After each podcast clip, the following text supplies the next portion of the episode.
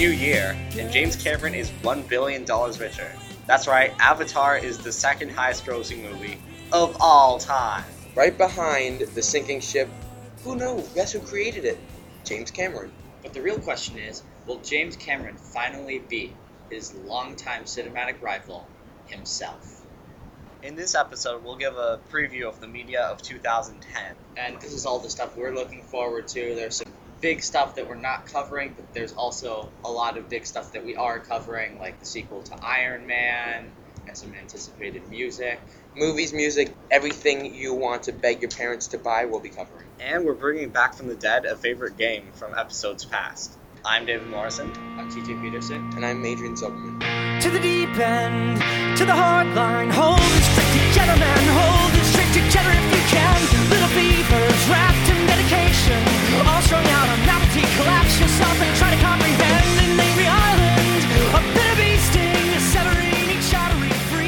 so let's dive right into our 2010 preview with movies. There's a lot of exciting movies coming out this year, and I think I'm particularly excited for the, this year's big Pixar release, which is the long-awaited sequel to Toy Story 2. Obviously, it's Toy Story 3. I like to think of it as the second sequel to Toy Story 1. Yeah, I bet Pixar is going to do a great job with that. Another way of thinking that is the prequel to Toy Story 4. And let's not forget, it's going to be in 3D, Oh just like everything God. else. Uh, that's a, a good point. Uh, Pixar uh, is not a fan of 3D. They're only putting th- movies in 3D because Disney wants the extra moolah. The storyline for this film is interesting. It's also a little darker uh, than the past um, Toy Story films. In this one, it's 10 years after the previous film. Well, seeing these like mythology slash war based movies coming out has me hoping that maybe they'll make a remake of Ben Hur. I think that would be a very good remake if they could make a good cast and use a lot of great special effects. Just keep Michael Bay away from it. The original had a great storyline. I'd like to say that even though this looks like a good movie, it's kind of ripping off the feel of 300, but who knows? It will probably be worth a look. And also coming in March is Tim Burton's take on Alice in Wonderland. The interesting thing about the this remake is that it's not actually a remake. It's a sequel to the original Alice in Wonderland Uh, movie. But didn't Lewis Carroll make sequels to the first one anyway? Yeah, oh, the the writer, the books. Um, yes, he did. Uh, I don't know if this new sequel is based off those books, but it is a sequel movie, even though it does not have a giant two in its title. Well, seeing a Tim Burton remake will have me interested in the remake versus original sort of conflict that is inevitable, as happened when he remade Willy Wonka. As a lot of people didn't really like the Tim Burton version, a lot of people liked the first movie a lot more. Actually, I did like the Tim Burton version. Actually, it felt more colorful. I'd say that Tim Burton is better suited for Alice in Wonderland. So there's guaranteed to be eye candy. Johnny Depp will probably be bringing a good performance, and you have Stephen Fry as the Cheshire Cat. So what's not to love? A new year means a new Harry Potter movie, and we're getting pretty close to the end. Actually, this is Harry Potter and the Deathly Hallows, but part one. Yeah, Warner Brothers wants so much money, they're gonna cheat us out of it twice. But it was a pretty big book, so I think it would be worth splitting it in two parts. How do you think they're going to handle the transition? What part will the first movie end on? I actually know that. Okay, well tell us what is it? Well, I would, but if I tell you that it'll spoil the end of the first half, then Warner Brothers will sue me because you won't see the movie. I don't want to get sued, so you'll have to see it yourself. Well, the director of this one is the same as the past two movies, and he's been doing a pretty solid job, so looks like it'll be good. And in the summer, we got a pretty good amount of movies coming out. Like, for example, Inception, which is a movie directed by Chris Nolan, director of The Dark Knight. Insert Dark Knight joke here. I don't know about you, but I am pretty excited for this movie. You wanna know how I got these scars? And of course, the next Twilight movie is coming out this summer. Next. But seriously, it's worth a mention. And it also may or may not feature a Motion City soundtrack song. More on them later. Anyway, the director for this one will be, interestingly enough, the director of the movie 30 Days of Night. That was a vampire horror film set in Alaska. The interesting thing is, though, there were set reports saying the actors are not completely happy with this director because he's trying to make it a horror film. It already is a horror film. Yeah, it is a horror. It is very scary. It Yeah, but is. anyway, if done right, it could very well mean that there's something in it for the guys for once. And the final movie we'll be mentioning in this review, but definitely not the last movie left of 2010, is Iron Man 2. I think that's the most anticipated movie of the year at this point. Iron Man was incredibly successful, and the cutscene at the end of the credits left a lot of people wondering what the sequel would bring. Indeed, Samuel L. Jackson is returning as Nick Fury, and there's a lot of other nice cast members joining. We have Mickey Rourke as the villain. We have Sam Rockwell. I don't know what role he's playing, but I like him. Who's the one that got replaced? Uh, Don Cheadle is replacing. I don't know his name, but I don't know why they re- they replaced him anyways. The first movie was pretty good, and I have to say I'm pretty excited for this one. Well, that wraps it up for movies coming up in 2010, but we are definitely not done as we move on into the world of music. It's the time of the season when love runs high. In this time, give it. Alright then, that's movies. Now we're going to talk about music. This is the time of the show where I ditch you guys and get some food. And this is the time of the show where I become incredibly excited. Where do you think we should start, David? Well, I think we should talk about the album that's coming out tomorrow for us and should be out when you're listening to this podcast Contra by Vampire Weekend. Around the end of 2007 and the beginning of 2008, Vampire Weekend gained so much hype that they were able to play SNL as an unsigned band, something that no one has ever done. And when they released their album in January 2008, it gained critical acclaim and it was very popular pretty fast. It's almost gone gold now, selling almost 500,000 copies, and that's pretty popular for a band that has their sort of sound. Because of all this success, Contra has quite a bit to meet up to. The songs that I've heard off Contra so far sound pretty good. The lead single, Cousins, is a fun track featuring some catchy choruses. Yeah, I don't think it's possible for Vampire Weekend to make a song that isn't catchy, so it looks like this is going to be another success. So far, the reviews that we've seen are very good. I have a question for the both of you. Do you think the rise of Twilight has helped uh, this band's popularity? Of course, some people have just discovered Vampire Weekend on a fringe Google search for vampires. Next up, we'll talk about Year of the Black Rainbow by Coheed and Cambria. This hard to categorize band has bits and pieces of progressive, indie, metal, and rock all in one melting pot, and have been gaining popularity for their concept albums that are part of an overarching storyline, as well as their inclusion of the song Welcome Home in the game Rock Band. Now, if you've heard of Coheed and Cambria, likely your only experience with them is from Rock Band or possibly the trailer of Nine. But they are a good band outside of that very strong, admittedly, single. And if you like that song, you should probably check out their other albums. Within their storyline, which is still pretty vague for the average person, this album serves as a prequel album.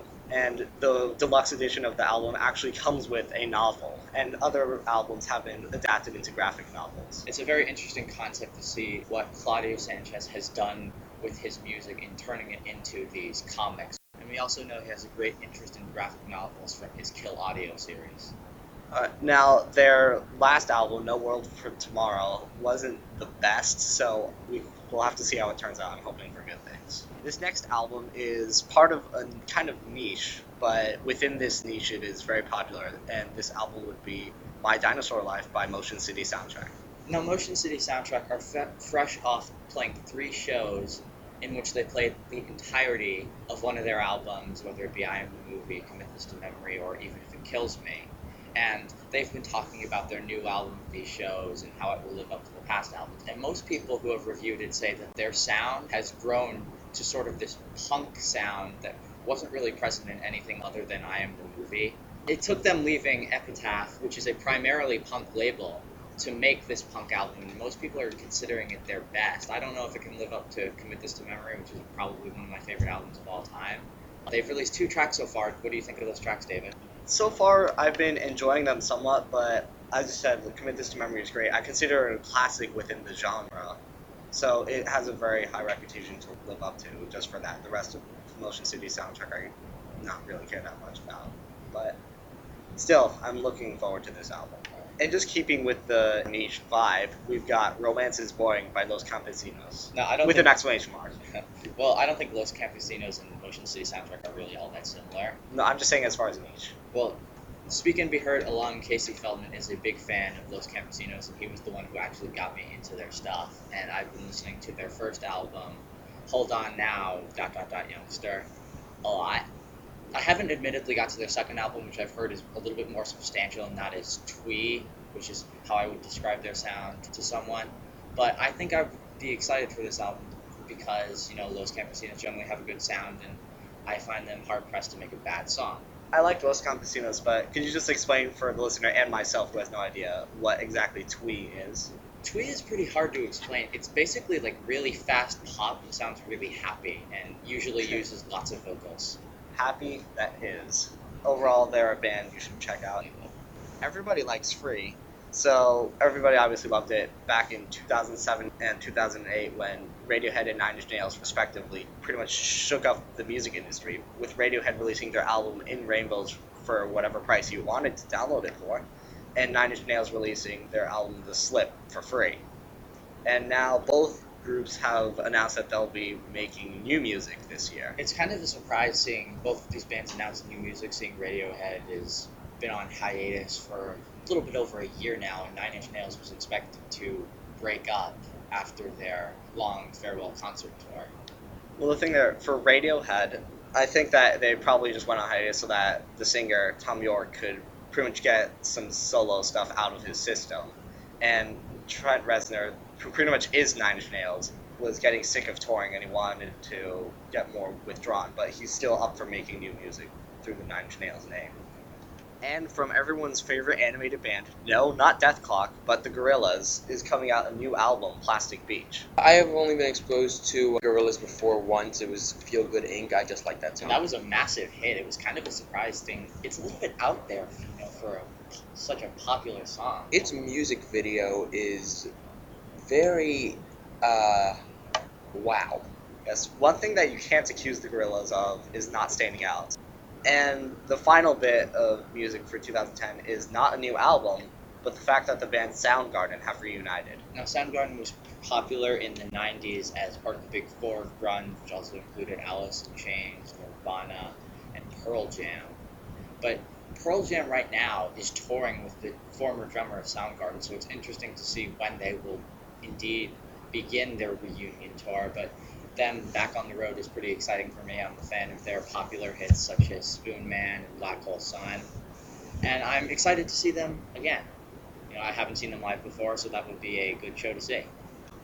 Alright then, so that about wraps up for music in 2010. There's plenty more releases this year. You should probably support the record industry before it crashes even more.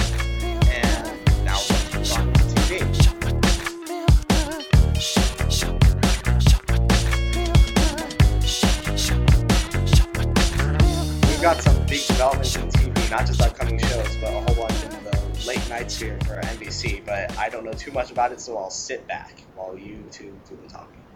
Well, the big news is Jay Leno is back to 11:35 right after the Winter Olympics, and we've known this for about two weeks. But just recently, Conan announced that if the planned move, which would put the Tonight Show at 12:05, making it the Tomorrow Show, then he will leave NBC and possibly host a late night show on another network. For example, Fox has been courting him for the past six years, but it's very obvious if you watch Conan's show, he is not happy about the situation.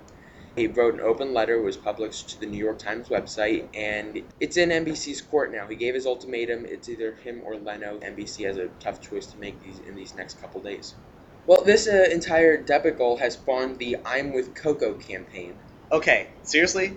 Coco? And seriously, Devical, Well, it's uh, it's a NBC debacle.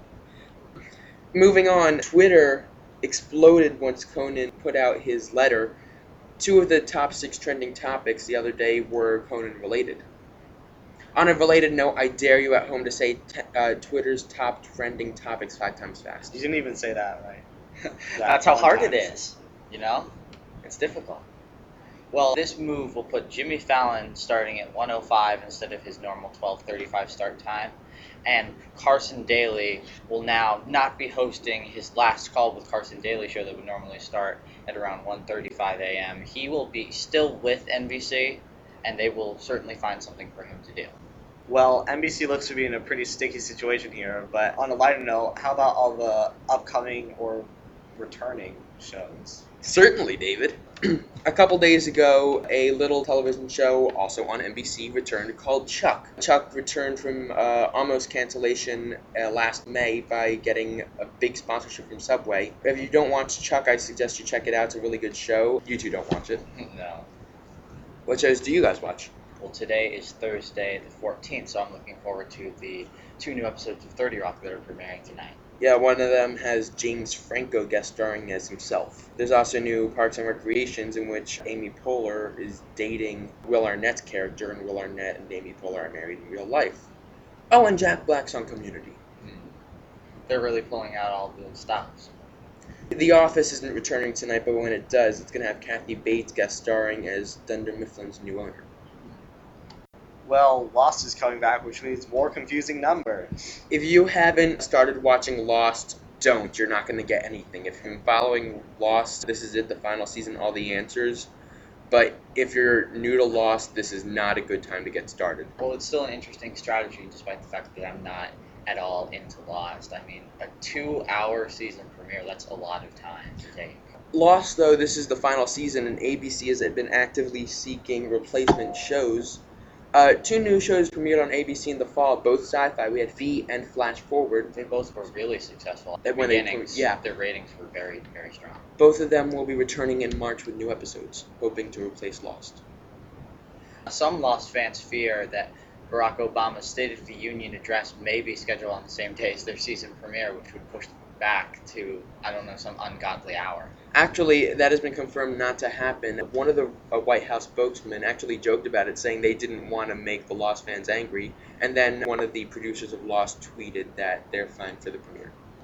And speaking of the State of the Union, a big TV event going on this year that will have people like me who don't care all that much about TV watching will be the Winter Olympics. Yes, it's an even number year, which means that there will be Olympics. Yes, and this year it's of the winter variety. I'd like Uh, to point out that um, uh, Beijing Olympics 2008. You Yeah. Yeah, well, you know, I'll, it's kind of a coincidence. I'll Okay, uh, moving on. No, From that little sidetrack. Interesting about the Olympics, NBC just said that they expect to lose $200 million on the whole Olympics deal. They paid close to $850 million for the TV rights. Another interesting little side note the estimated price tag of the entire Jay Leno ordeal is also 200 million. Ouch. NBC just can't win right now, I guess. Hey, speaking about colossal mistakes on NBC's part, uh, last spring there was a show that premiered called Southland on NBC. They renewed it for a second season. They produced six episodes. Then they decided to cancel it. TNT then came and picked it up. So we have a show that was produced for NBC that's going to be airing on TNT. It's called Southland. And they were planning on airing it right against the Jay Leno show just to stick it at NBC. But since Jay Leno is moving, just watch Southland. Also, a show premiered this past fall. A lot of people liked it. It's a little thing called Glee on Fox. Uh, yeah, I know you're in withdrawal because it's not on air right now. Don't worry, you only have to wait till April. That's not too long, but I have to wait a little bit longer until, oh my god, new season of Futurama.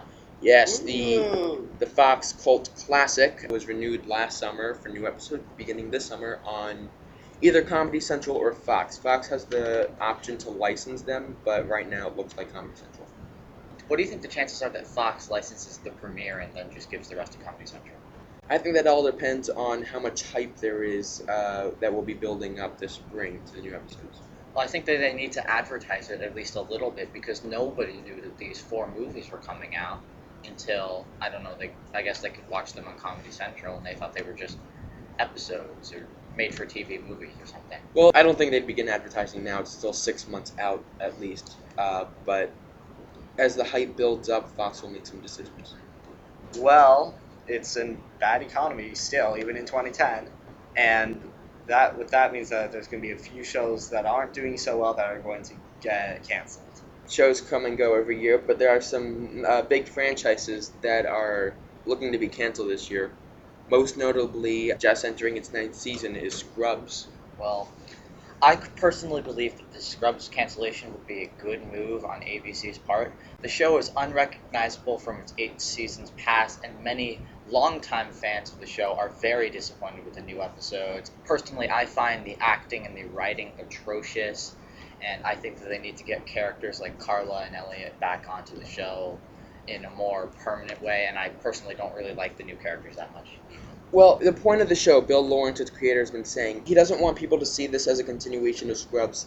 This is intended to be a full spin off. So people need to stop comparing it to seasons 1 through 8 of Scrubs because it's not intended to be anything like those seasons. How do you think this, as you say, spin-off compares to the webisodes of Scrubs interns? I didn't like those webisodes much, but I do. I am a supporter of season 9 or 2.0 season 1. I do like it. What other shows are on the cancellation? Well, let's see. I see here Ugly Betty and Heroes. With Heroes, I know that it's been at first it was very very popular, but now it's been going downhill with ratings. The ratings and quality. People say the season has been okay, but the past two seasons have been blasted. Ever since the writer's strike a couple years ago, critics have been saying Heroes has been sinking. And what was that other show you mentioned? Ugly Betty. Uh, yes, the ABC dramedy was put on the Friday night chopping block. Friday night is known as a death slot for Because most people are out doing something instead of watching TV. Yeah, when a network has low faith in a show, they stick it to Friday. Most notably Fox with all the Joss Whedon shows in the past couple years. But ABC did move it from Friday back to Wednesday, so there's still hope for Betty.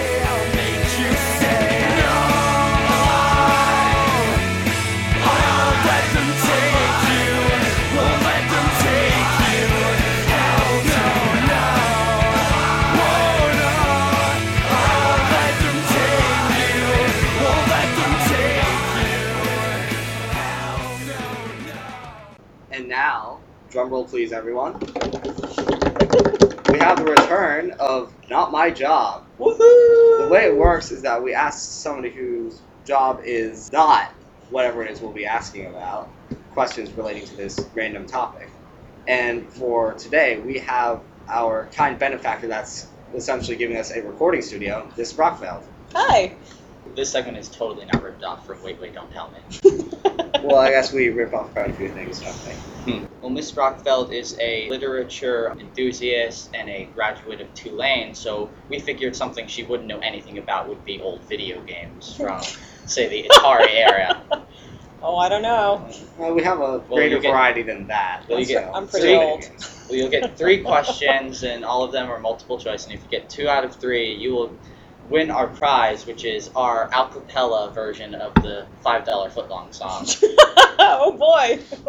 Why did I sign up for this? Oh, how I could a didn't. refuse an offer like that? Okay. I'll Well- step out of the room if you do that. So the way this is going to work, there's, uh, TJ said, three questions. Each of them are based around a different decade of video games. Okay. Let's get started. All right then. Here is your first question. Which of these popular 1980s arcade games debuted first? A. Galaga, B. Pac-Man, or C. Donkey Kong? Ooh, that's a tough one. I was actually pretty good at all those. Um, I would have to say. Oh, that's, that's tough. Pac-Man? Correct. Oh, sweet. Cool. Question two. Which gaming console outsold its competitors in the late 1990s? A. Sony PlayStation, B. Nintendo 64, or C. Sega Dreamcast? Okay, well, I'm fairly positive it's not Sega, and as much as I really, really love to say Sony, I, I think I'm gonna go with Nintendo. Oh, sorry, you're Oh. wrong. Oh, crushing. Sony's been on top except for this latest console generation. I'm Who sorry. could have seen that coming? And your final question, which should be the hardest. Mm, Who was the creator of the Sims franchise? God. Sid Meier, Shigeru Miyamoto, or Will Wright? A, B, or C? Yeah, I, I have no idea, and they always tell you to go with C, so I'm gonna go with C. Well, I'm sorry to tell you that you're correct. Hey! Alright, all those SAT Pro classes paid off. And I'm sorry to say that because some people promise prizes that I'd rather not give out. We're going Yeah, to have to give you an acapella version of the five dollar footlong because we have no money. Oh, okay. Let's well, begin. I'll take it. Two, three, four, five. Five dollars. Five dollar foot long. Very nice. I'm kind of gentlemen, scared that very this is the nice. second time this has happened. Okay. Oh, no.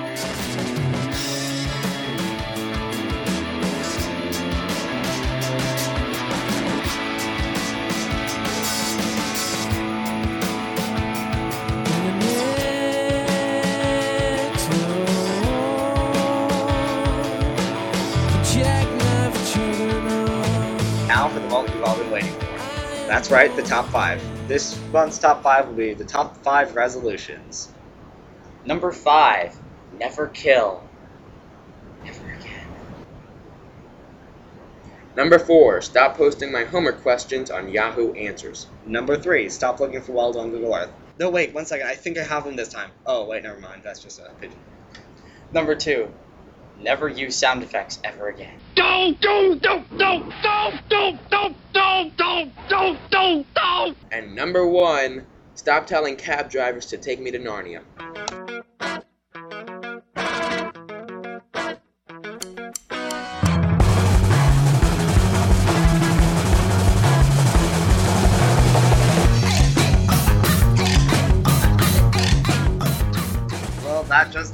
About wraps up episode 5 of Speaking Be Heard, and we've already been proven wrong. For now, Avatar is no longer number 2 ever, but number 1, and the whole situation with Conan O'Brien has been figured out. Go figure, that shows how much time and effort we put into each episode just for you.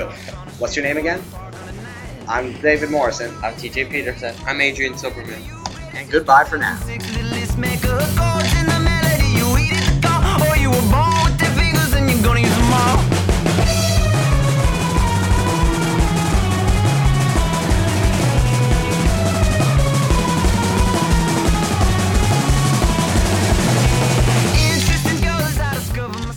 Every Speaking Be Heard episode, lots of hard work goes into the music that is made for the show, and then we steal it. But it's not stealing if we credit who it is. The song used in the introduction was Understanding in a Car Crash by Thursday. To transition into the movie segment of the preview was Time of the Season by The Zombies. To transition to music, we used Disappear by Motion City Soundtrack. After that was Feel Good Inc. by, you guessed, The Gorillaz. Then, to go into Not My Job, we used the song Alive with the Glory of Love by Say Anything. The second to last song used was Airbag by Radiohead. And to finish the show, we used Cousins by Vampire Weekend.